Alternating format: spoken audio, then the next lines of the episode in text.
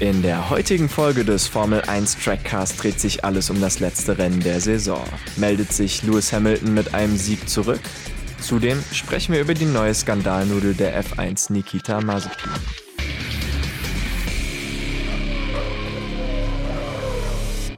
Hallo und herzlich willkommen zu unserer 21. Folge vom Formel 1 Trackcast und es ist auch die letzte Folge der Saison. Wir erleben heute den Showdown in Abu Dhabi und bei der letzten Folge darf natürlich auch mein liebster David nicht fehlen. Oh, hallo Philipp. hallo.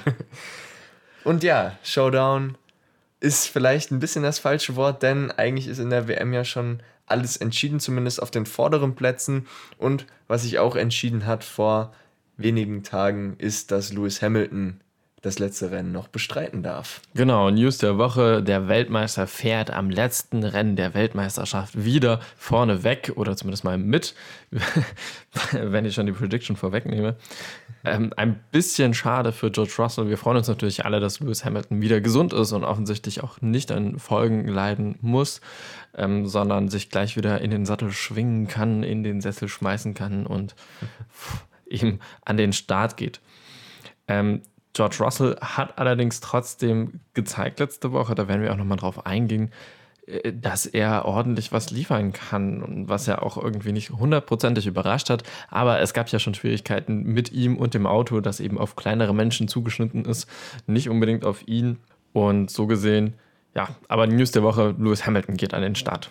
Genau, das heißt auch George Russell geht zurück in den Williams was wiederum heißt, dass äh, Jack Aitken nur an der Blazy mitspielen darf. Da gab es ja auch noch eine lustige Szene in den sozialen Medien, wo äh, Stoffel van Dorn schon ein Bild gepostet hat, ja, dass er den Abu Dhabi Grand Prix auch nur an der Konsole mitfahren darf. Und Jack, Jack Aitken hat ihn dann gefragt, ja, ob er noch einen zweiten Controller für ihn übrig hat. Also, ja, sie, sehr, sehr süß. Sehr süß, sie nehmen es auf jeden Fall mit Humor.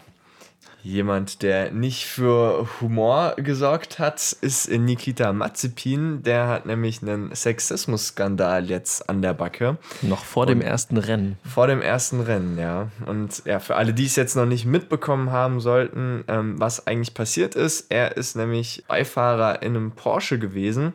Und auf, der, auf dem Rücksitz, da saß dann eine Frau, der er an die Brüste gelangt hat ja, die hat sich dann auch ein bisschen gewehrt und ihm den Mittelfinger gezeigt. Ähm, dummerweise hat er dann dieses Video, also hat dabei auch noch ein Video gedreht und das auch noch in seine Instagram-Story hochgeladen. Ja, also ich glaube, das zeigt schon so ein bisschen, wie viel Gehirnzellen der junge Mann vielleicht hat. Also das ist ja schon mal was, was ähm, gar nicht geht. Das hat auch Haas erkannt. Die haben gesagt, dass sie das Verhalten überhaupt nicht dulden und das Ganze so ein bisschen intern klären wollen. Was sagst du zu der, Ver also zu der Verhaltensweise jetzt von Haas auch, wie sie damit umgehen? Ja, Haas ist ja ein US-amerikanisches Team und in den USA ist ja die MeToo-Debatte nochmal mit am heftigsten gewesen und aktuell ja sowieso politischer Streit wirklich ein großes Thema. Und da möchte natürlich das Team nicht in die Fronten geraten, sondern ja, eigentlich gerne sich auf den Sport konzentrieren ähm, und sich dann eben einen Sexisten zu angeln, der gleich mit so einem Video noch bevor er ja. an den Start geht, irgendwie Furore macht, ist natürlich alles andere als gut für das Team. Jetzt mal aus kapitalistisch-finanzieller Sicht gesehen natürlich auch. So holt man sich keine Sponsoren ran und auch wenn ähm, Herr Mazepin eben der Sohn von Dimitri Mazepin ist, dem der Chemiekonzern aus Russland gehört, der ordentlich Umsatz macht und der natürlich auch selbst viel Geld mitbringen wird, mhm. ist das vielleicht so auf, auf lange Sicht nicht so gut für Haas man möchte ja auch in der Formel 1 weg eigentlich von diesem, ja, alte, weiße, sexistische Männer-Ding mit den Grid-Frauen und ja. den Grid-Girls. Ja, und deswegen geht das zumindest mal für Haas, glaube ich, gerade nicht in die richtige Richtung. Ja, ich bin mal gespannt, ob der Günther dann ein hartes Wort mit dem jungen Mazepin zu reden hat. Ähm, ja, wir haben hier eigentlich wirklich einen klassischen Fall von einem Milliardärssohn, der wirklich keinerlei Manieren hat. Und das hat er leider auch schon öfters bewiesen. Es war nämlich nicht sein erster Skandal. 2013 nämlich, da hat er dem Callum Eilert, und den kennen wir ja jetzt auch schon, weil er ja der Kontrahent von Mick Schumacher in der Formel 2 war, äh, nach einem Formel 3 Training aus Frust verprügelt. Also er ist wirklich nach dem Training zu ihm hingegangen, hat ihm irgendwie den äh, Kiefer, ich weiß nicht, ob er ihn gebrochen hat, aber äh, Callum sah auf jeden Fall danach ziemlich zugerichtet aus. Ne? Und das wirklich einfach aus Frust, weil der Callum ihm die äh, schnelle Runde versaut hat. Ja, nach einem Training. Also auch wirklich.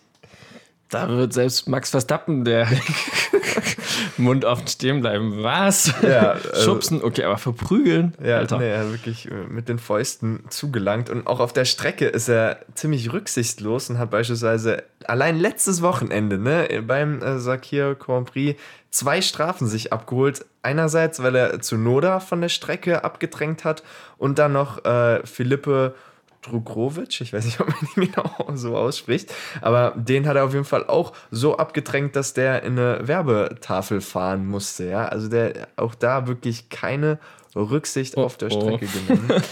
also vielleicht äh, Klingt neuer nach Torpedo. Ja. Bewirbt sich dafür auf jeden Fall. Aber das ist ja auch nicht das Einzige, was er gemacht hat, denn auch in Spa hat er sich schon mal einen Fehler oder, oder eine nicht so schöne Szene erlaubt. Und zwar ist er da auch wieder aus Frust, also damit scheint er wirklich ein sehr großes Problem zu haben, ist er im Park Fermé äh, voll gegen sein Positionsschild gerast, was dann äh, ja einfach weggeflogen ist und fast dann äh, den äh, Tsunoda auch wieder getroffen hätte. Also entweder hat er ein Problem mit Tsunoda oder halt einfach ein riesen Frustproblem. Also auch wirklich da keine schönen Szenen. Ne? Oh je, und dann zu Haas zu gehen, ich weiß ja nicht. Ja, schauen wir mal, wie das gut geht. Und auch auf Social Media muss man sagen, war der Brüstekrabscher leider nicht sein erster Skandal. Ne? Er forderte nämlich dort auch schon mal beispielsweise einen weiblichen Fan auf ihm Nacktbilder zu schicken. Oder, und das finde ich eigentlich mit das, also was heißt das größte Unding, es ist alles schlimm, aber das fand ich schon ziemlich, ziemlich hart, dass er über George Russell, den wir ja jetzt auch alle kennen, was geschrieben hat, was gar nicht schön war. Und zwar dass er ein Geheimnis über ihn habe, was manche vielleicht schon als Coming Out bezeichnen würden. Also oh. auch total unter der Gürtellinie, um es mal so zu sagen. Ne? Und was auch noch dazu kommt, dass er halt auch noch rassistische Kommentare von seinen Fans in den sozialen Medien verteidigt hat, ja.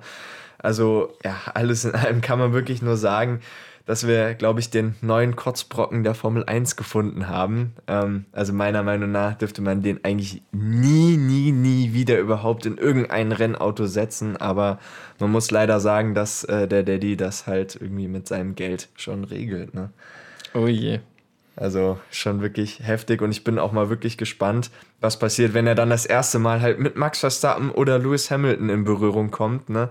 Weil die, also gerade Max ist ja da auch immer sehr gerne, dass er sich mit anderen Fahrern anlegt und ich glaube, wenn es auch um Rassismus geht, wird auch der Lewis Hamilton mal ja, ein bisschen generell. Uiuiui, das wird auf jeden Fall. Das, ja, also Glatsch und Tratsch ist nächste Saison auf jeden Fall schon mal vorprogrammiert. Wir hoffen natürlich, dass es wiederum für Mick kein schlechtes Bild auf ihn wirft. Ne? Nämlich als Teamkollege, wenn du dann so einen Teamkollegen in deiner ersten Saison hast. Ich meine, klar, die kennen sich jetzt auch schon aus den niedrigeren Serien, aber Teamkollegen waren sie ja nur mal im Kartsport, das hatten wir ja schon mal erzählt. Hm. Aber ja, also das stelle ich mir auch irgendwie einfacher mit einem anderen Teamkollegen vor. Ja, aber vielleicht kann er so auch ein bisschen glänzen. Ich hoffe, vielleicht, ja. vielleicht kriegt dich Mazepin ja ein und lässt den Sexismus, Rassismus und die Homophobie einfach stecken. oje, oje. Na gut. Äh, zu, zu den schönen, wir waren ja jetzt schon bei Mick Schumacher, der ist heute seine allererste, naja, Runde als Haasfahrer hat er auf jeden Fall auf die Strecke gebracht und ähm, ist zumindest vor Fittipaldi gewesen und zwar mit guten drei Sekunden ähm, auf dem schnellen Reifen. Klar, 18. und vorletzter Danny Ricciardo ging heute noch nicht so richtig raus, hat noch keine Runde hingelegt, die äh, gewertet wurde. Ja.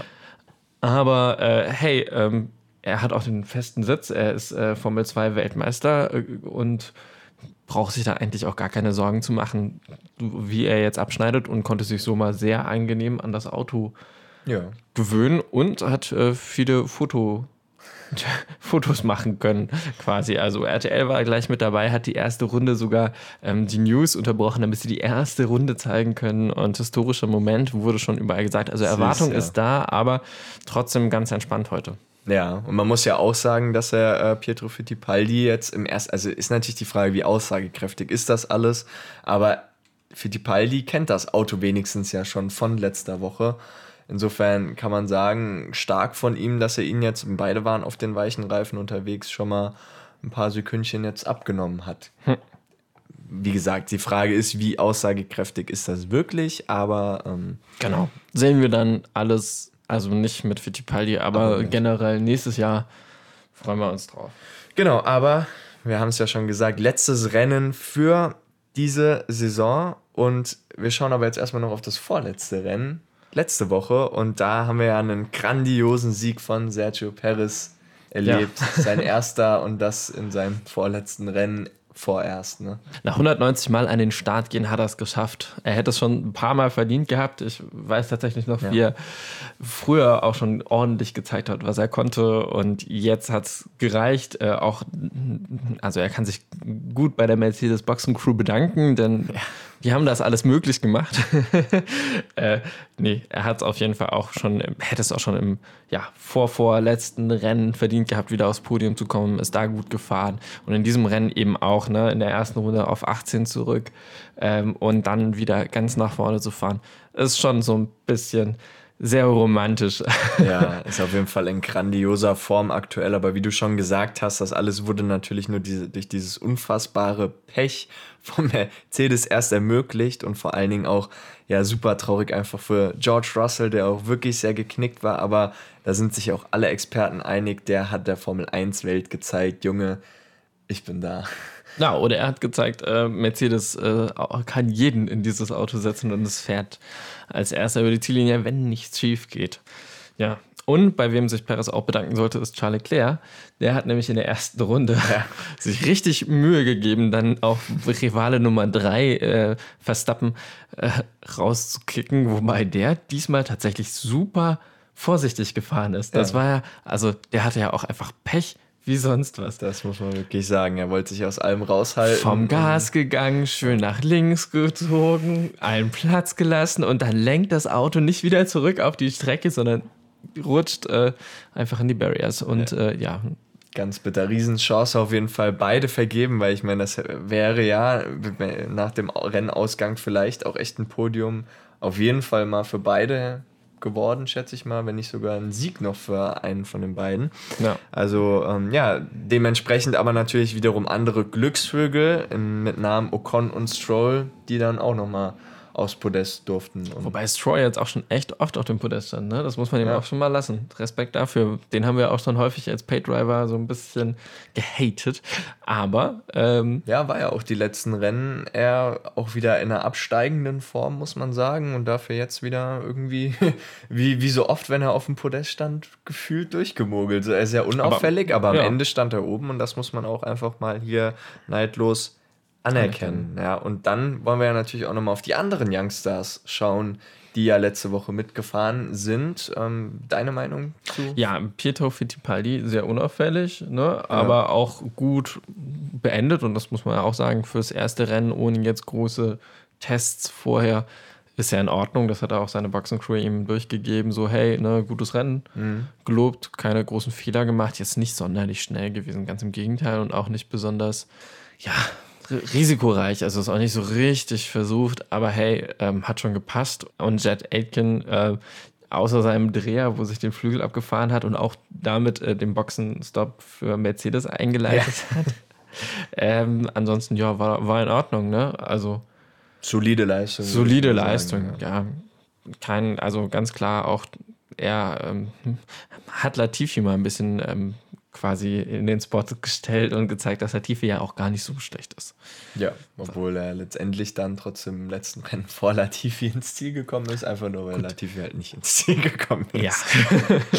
Insofern, ja. Aber wie gesagt, wir waren, haben trotzdem sehr, sehr spannendes Rennen letzte Woche erlebt, was ja. du ja gar nicht so überhaupt erwartet Nee, hättest, ich hatte, ich, hatte, ich hatte ja ein bisschen Angst, dass es ein bisschen langweilig ist, weil kurze Strecke und so ein ja. bisschen Kreisfahren. Aber es war doch ganz spannend und ich fand auch überraschend, dass die Autos sehr nah aneinander geblieben sind. Also mhm. das fand ich eigentlich sehr cool. Also man hatte viele Kolonnen, die tatsächlich sich gegenseitig immer wieder überholt haben und ja. das war schon schön zu sehen. Also ja, also ich meine, kann man auch für die Zukunft eigentlich sagen, dass wir uns so eine Strecke in der Art mal zumindest für ein Rennen auf jeden Fall wünschen würden. Genau. Ansonsten, ähm, wie gesagt, jetzt sind wir beim letzten Rennen. Das heißt, nochmal ein bisschen Spannung, was Konstrukteurs- und Fahrerwertung betrifft. Leider nicht mehr vorne, aber auf den Plätzen dahinter kann noch ein bisschen was passieren zumindest. Nämlich Max Verstappen könnte theoretisch noch Zweiter werden, ist aber eher ein bisschen unwahrscheinlich. Also ist halt die Frage. Ne? Bottas muss nämlich zumindest mal Fünfter werden. Dann ist egal, was Max Verstappen macht. Dann hat Bottas den zweiten Platz sicher.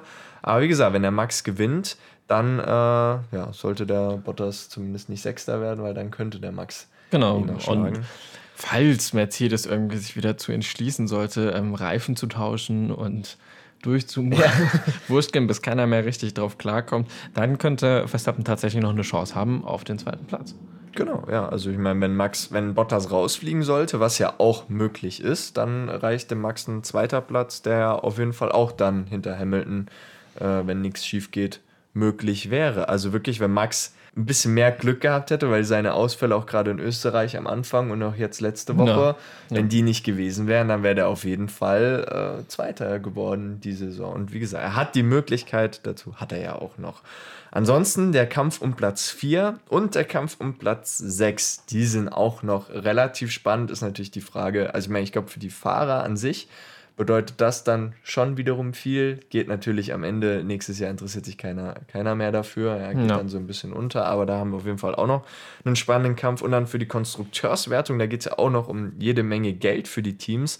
Die ist noch richtig spannend und da ist es auch wichtig für die Teams halt. Ähm, da jeden Platz, den sie gut machen können, gut zu machen. McLaren hat noch die Chance auf Platz 3, die sind nämlich nur 10 Punkte hinter Racing Point und ja, Racing Point natürlich durch ihr letztes Rennen auch erst wieder so richtig äh, sich ein bisschen absetzen können. Aber wie gesagt, zehn Punkte sind in dieser Saison in der Konstrukteurswertung nichts, muss man sagen. Und auch hinter McLaren wiederum lauert noch Renault mit 12 Punkten. Also ich meine, dass Renault noch an Racing Point vorbeizieht, 22 Punkte Unterschied, das ist dann doch eher ein bisschen unwahrscheinlich. Aber ich sag mal, wenn eines der Teams patzt, dann kann sich da auf jeden Fall noch was verändern und ist für alle drei Teams, glaube ich, sehr, sehr wichtig, dass sie da vielleicht den dritten oder vierten Platz halt sichern. Ja, auf jeden Fall und sich da richtig Mühe geben. Aber insgesamt muss man sagen, die Saison ist super spannend gewesen. Ja. Was wir vielleicht, also wir haben ja von Anfang an gesagt, es sind alle richtig eng beieinander und es ist richtig knapp hinter den Mercedes. ähm, klar, die Mercedes sind vorne weggefahren und das war von Anfang an klar, dass die diese Saison gewinnen werden. Genauso, dass die Red Bull auch stärker sind als das Mittelfeld. Aber dass eben das Mittelfeld so eng beieinander war, hat dazu geführt, dass wir so viele unterschiedliche Podien hatten wie sonst gar nicht mehr. Also in den letzten Jahren war es so, dass wir eigentlich Red Bull, Ferrari und Mercedes auf den Podien hatten. Es gab 2014 noch zwölf andere Podien, die, die vor allem aber an Williams, McLaren und Force India gingen. Mhm. Ähm, 2016 waren es dann nur noch drei Podien, die nicht an Ferrari, Mercedes und äh, Red Bull gingen. 2017 war es noch eins, das war Stroll. 2018 war es Perez einmal. Ja. Im vergangenen Jahr waren es wieder drei und dieses Jahr waren es wieder zehn Podiumsplätze, die nicht an Red Bull, ja, Ferrari sowieso nicht mehr, aber und Mercedes gingen. Und das fand ich schon tatsächlich richtig spannend. Das ist schön, ja. Vor allen Dingen haben wir auch mal andere Sieger erlebt, ne? weil da hatten wir das ja auch schon mal in einer Folge äh, gesagt gehabt, dass der letzte nicht Ferrari, Mercedes oder Red Bull Sieg ja auch schon sehr lange zurücklag, ja, wo wir den Lotus, Lotus gesehen ja. haben. Und äh, da haben wir diese Saison ja jetzt auch vor allen Dingen mit Paris gleich und Gasly halt zwei verschiedene Teams mit zwei verschiedenen Fahrern ganz oben gesehen, was wirklich richtig cool ist. Ne? Ja, und auch mal Fahrer eben, die richtig jung waren, äh, mit Lando Norris auf dem zweiten. Ja. Ähm, die mit Ocon, der es jetzt ja auch aufs Podium geschafft hat. Ähm, also ja, richtig, richtig Leute, die, die sich richtig Mühe geben, wo man, also denen ich es richtig gönne. ja, die Zukunft der Formel 1 äh, zeigt, dass uns da Großes bevorsteht und vor allen Dingen halt auch wirklich schön für die kleineren Teams, die ja wirklich auch viel, viel Arbeit reinstecken und dann eigentlich nie so wirklich damit belohnt werden, weil man will einfach aufs Podest. Also das ist ja bei einem Rennen das große Ziel. Und es ist schön, dass wir wirklich jetzt McLaren, Renault, Racing Point, Alpha Tauri, dass wir die alle mal irgendwie auf dem Podest gesehen haben. Und also wirklich ganz großes Lob an die Teams von unserer Seite, glaube ich. Ja, auf jeden Fall. Und ich freue mich dann aufs nächste Jahr, wenn eben auch mit leichten Regeländerungen ähm, Mercedes vielleicht wieder ein bisschen Vorsprung einbüßt und es noch spannender werden könnte. Und dann kommen wir jetzt zu diesem Rennen, dieses Wochenende, das letzte Rennen der Saison. Die Streckenvorschau auf dem Yes Marina Circuit, der 2009 eröffnet wurde im Oktober. Ähm, Design von Hermann Thielke, wie so vieles. Aber eben sehr spannend und tatsächlich auch nochmal was ganz Besonderes mit dem Hotel, das über der Rennstrecke thront und wo die Rennstrecke auch drunter durchfährt und der nahegelegenen Ferrari World, diesem Museum, was gleichzeitig auch ein Freizeitpark ist. Ja. Ähm, dass man, also dass ich auch schon mal ganz gerne eigentlich noch gesehen hätte. Mal sehen. Ähm, es war das erste Rennen, was im, am Tag gestartet ist und in die Nacht hineingefahren ist, also durch die Dämmerung hindurch, was natürlich tolle Bilder erzeugt, was das Ganze spannender macht für die Fahrer. Wahrscheinlich nicht der große Unterschied ist, hoffentlich, denn die Beleuchtung die setzt natürlich früh genug ein, dass sie es selber eigentlich gar nicht so merken mit den Lichtunterschieden auf der Strecke. Aber zumindest von außen sieht schon sehr geil aus. Ja. Die meisten Rennen hat hier Hamilton gewonnen mit fünf Siegen und er holte auch fünf Poles. Der Pole Man ähm, auf diesem 5,4 Kilometer langen Track. Es gibt neun Rechtskurven, zwölf Linkskurven. Die schnellste Runde war bisher 1,34,779. Mhm. Ich persönlich glaube, dass es dieses Woche, Wochenende geknackt wird. Aber ich bin mal gespannt. Gut möglich, ja. Ich glaube, dass Hamilton nämlich zurückkommt und erstmal zeigen muss, dass er besser ist als Russell. Das kann gut sein, ja. Genau, und im letzten Jahr gewann auch Lewis Hamilton mit einer Durchschnittsgeschwindigkeit von 194 km/h, trotz der vielen doch recht langsamen Kurven, also echt einigermaßen schneller Track. Seit 2014 hat immer Mercedes gewonnen. Dahingehend mhm. also sehr wahrscheinlich auch wieder, dass Mercedes gewinnen wird. Und damals standen noch zwei Williams auf dem Podien, wo wir das gerade eben noch hatten. Ähm, und zwar einmal Massa und einmal Bottas. Seit 2015 war auch immer ein Ferrari dann auf dem Podium vertreten. Da bin ich gespannt, ob Leclerc oder sogar Vettel sich dieses Wochenende nochmal richtig ins Zeug legen und das vielleicht weiterhalten können. Wäre ja, ja schön. Wäre schön, ja. Aber da müssen wir dann erstmal warten insgesamt mag ich persönlich, finde ich immer ein total schönes Abschlussrennen, ähm, das auch noch gut Spannung mitbringt und am Ende ja auch mit einem großen Feuerwerk dann in die Winterpause leitet. Ja, ich finde Brasilien tatsächlich oder fand Brasilien immer noch einen Ticken schöner, einfach weil ich auch die Strecke in Brasilien liebe, aber ich gebe dir recht, also so von der Show her ist das natürlich in Abu Dhabi mit dem Feuerwerk und dem ganzen Bling Bling genau das perfekte Setting für Lewis Hamilton, um seine Weltmeisterschaft nochmal gebührend zu feiern. Von den Temperaturen her und dem Wetter hat er da auf jeden Fall auch die perfekten Bedingungen für. Es wird sonnig, beziehungsweise dadurch, dass wir in die Nacht reinfahren, zumindest klar. Ähm, 20 Grad haben wir, also so um die 20 Grad, auch perfekte Bedingungen für die Teams. Könnte natürlich bedeuten, dass es ein bisschen langweilig vom Wetter her für uns wird, weil Regen haben wir nicht zu erwarten und auch jetzt so krasse Hitze, dass die Reifen wirklich mega beansprucht werden. Ja, dürfen wir einfach auch nicht erwarten. Ähm, aber bei den Reifen sehen wir zum zweiten Mal die Saison die C3 bis C5 Mischung, das heißt die allerweicheste Reifenmischung. Ja, das andere Mal war in Russland. Genau, ansonsten kann man sagen, die Strecke in Abu Dhabi hat halt so einen durchschnittlichen Reifenverbrauch, deswegen ja, wird man da jetzt nicht so krasse Reifenverschleißschäden oder sowas erwarten dürfen. Ja, kein Great Britain. Nee. Aber Great Britain, wir sind wieder bei Russell, beim ja. Klatsch und Tratsch der äh, letzten Sendung dieser Saison. Es geht um Russell, so wie so oft und wie die ganze Zeit schon, denn er hat ja wirklich einiges gezeigt letztes Wochenende. Ähm, er konnte, er hat nicht richtig ins Auto gepasst, ne? Also ergonomisch für kleinere Menschen ausgestellt und entsprechend, er konnte wohl auch nicht richtig bremsen. Er ja, man muss sagen, ich meine, der Lewis Hamilton ist irgendwie knapp über 1,70 und der Junge ist über 1,90. Ja. Das ist wirklich 20 Zentimeter Unterschied. Großer Unterschied. Und deswegen, also vom Winkel her, er konnte wohl nicht richtig bremsen, also schlechter bremsen als Bottas hm. und hat es trotzdem geschafft, quasi das Rennen zu dominieren, solange das ging. Ja. Ähm, er hat Bottas schon beim Start eigentlich geschlagen, obwohl ja, er, weiß ich nicht, nur ein paar Starts üben konnte in diesem Auto. Und der ja auch eigentlich als relativ schlechter Starter sogar gilt. Ne? Ja, das stimmt. Und also für Bottas war das alles nicht schön. Und deswegen gab es ja auch die Gerüchte, ob Russell nicht doch Bottas jetzt bekommt. Also ob dieser Vertrag von Bottas wirklich genauso sicher ist, wie man sich das so denkt. Mhm. Und selbst ein Lewis Hamilton, bei dem es ja noch gar keinen Vertrag gibt, wird sich wohl gefragt haben, ach du Scheiße, weil Russell wird sicherlich nicht so teuer sein wie ein Lewis Hamilton. Klar, Russell bringt auch nicht die Fanbase mit. Aber es ist halt schon noch eine ganze nicht. Menge Geld, die er sich da einsparen würde. Ja. Mhm.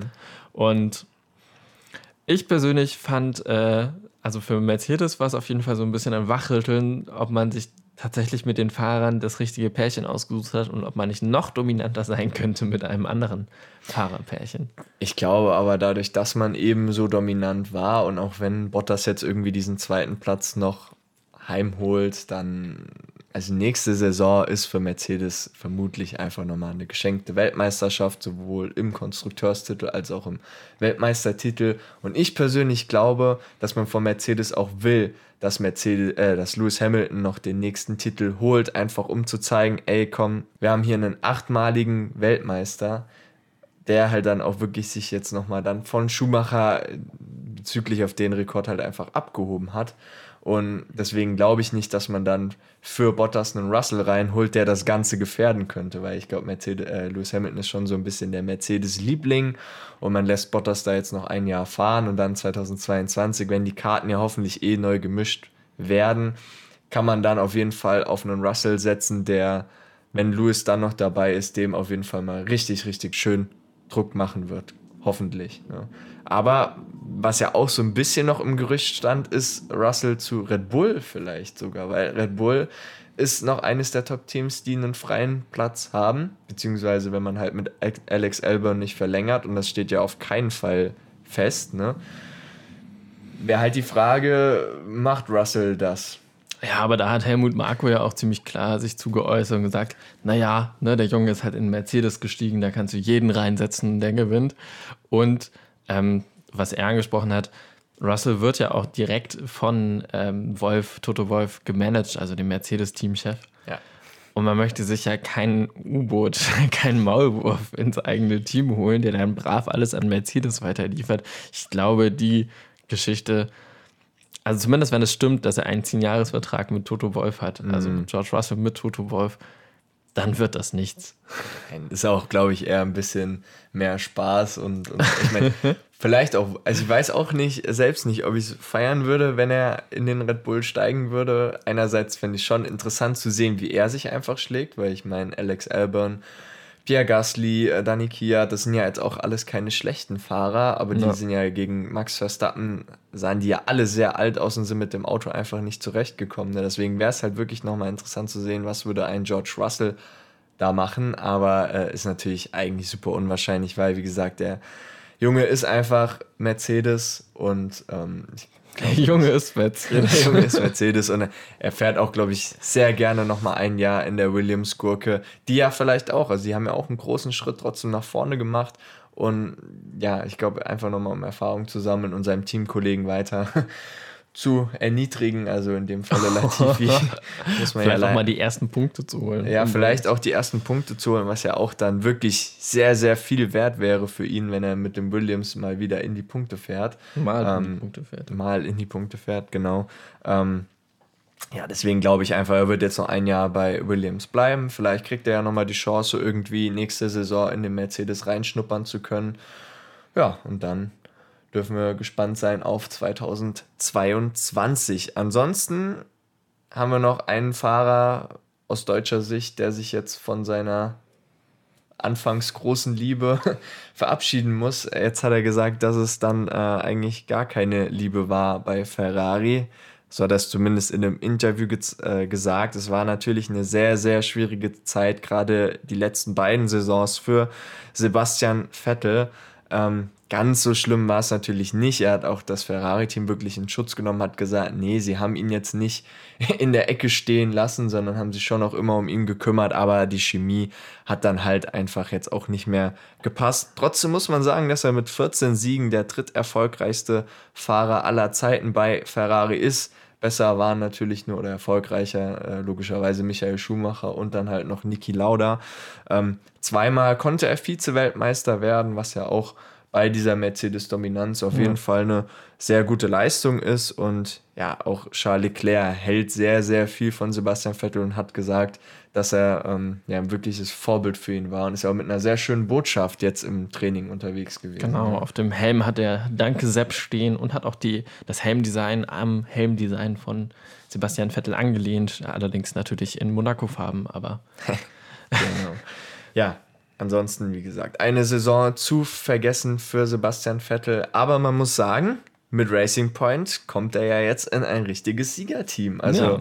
da können wir den Sebastian Vettel auf jeden Fall nächste Saison auf jeden Fall vermutlich mal wieder auf dem Podest sehen, wenn Racing Point mit der Entwicklung so weitermacht und vielleicht den diesjährigen Mercedes auch wieder kopiert. Ich bin auf jeden Fall gespannt, was da rauskommen wird und wie weit Sebastian Vettel damit dann vorfahren kann und wie Red Bull auch damit umgehen wird. Insgesamt, das kommende Jahr wird super spannend. Allerdings werden wir es nicht mehr bei RTL beobachten können. Nee. Das ist ein bisschen traurig. Ähm, RTL hat jetzt in den vergangenen 30 Jahren, also seit 1991, die Formel 1 übertragen und stellt das jetzt ein. Ist alles wohl zu teuer geworden und ja, jetzt diese Saison war ja auch schon nur noch so halbwegs dabei wegen Corona. Sehr schade. Ich persönlich werde auf jeden Fall Kai Ebel und Florian König vermissen. König geht aber zu Sport 1, da können wir ihn immer noch gucken im Doppelpass und da ja. hat er ja auch schon Erfahrung gesammelt ähm, für RTL, bei RTL mit den ähm, deutschen Nationalteamspielen, die er moderieren konnte, durfte, hat. Ist auf jeden Fall ein auch ein kleiner Fußballexperte, also nicht nur auf den Motorsport fokussiert. Deswegen, ja, denke ich. Und hat ansonsten übrigens auch einen guten Podcast. ja. Ja, ansonsten, wir haben noch mal ein bisschen geguckt, was denn so das am meisten geschaute Rennen der Formel 1-Geschichte bei RTL war und sind sehr weit zurückgegangen. 1997, also ich habe das damals sicherlich noch nicht geschaut. Nee, ich auch nicht. das war äh, und zwar das Finale von Villeneuve und Michael Schumacher 1997 in Cheres, der European Grand Prix. Ja. Und ähm, richtig interessant war vielleicht da auch nochmal die letzte Runde, denn das hatte ich auch so ein bisschen, oder nicht die letzte Runde, stimmt gar nicht, Runde 22, 22 vor Schluss. 22 ja. vor Schluss, ja, das kann gut hinkommen. Ähm, als äh, Villeneuve Schumacher überholen wollte und Schumacher ihm eiskalt reingefahren ist. Ja. Allerdings mit dem Karma-Ausgang, dass Schumacher raus war und Villeneuve weiterfahren konnte. Ja, da muss man sagen, das äh, hat ihm da wirklich, also geschah ihm zurecht. Geschah ihm zurecht, ja. Ein bisschen hoffen wir einfach, dass sein Sohnemann sich da kein Vorbild nimmt. Aber ich glaube, haben wir ja auch schon gesehen, wenn Schumacher Junior ähm, Unfälle baut oder anderen Leuten reinfährt, dass er sich eher entschuldigt, als, als sie zu verprügeln. Äh, als ja. sie zu verprügeln, ja. Ähm, vielleicht, vielleicht guckt sich Marzipin ja da auch was ab. Aber dann kommen wir zur letzten Prediction ja. dieses Saison, dieses Jahres. Äh, Philipp, was denkst du, wer wird allererster im letzten Rennen? Ja, ganz große Überraschung. Äh, ich gehe nochmal all in mit dem letzten Tipp. Äh, richtig Risiko. Hamilton wird gewinnen vor Valtteri Bottas und Max Verstappen. Also ich glaube, dass Max Verstappen Zweiter wird, mhm. Hamilton Erster und Bottas schafft es nur auf Platz 6 und kriegt noch richtig einen reingewirkt. Meinst du? Meinst ja, ich glaube. Okay. Und Platz 3 geht auf Charles Leclerc, weil, ähm, naja, Ferrari muss da noch ein Podium holen, ne? Ja, also würde ich auch so gerne unterschreiben.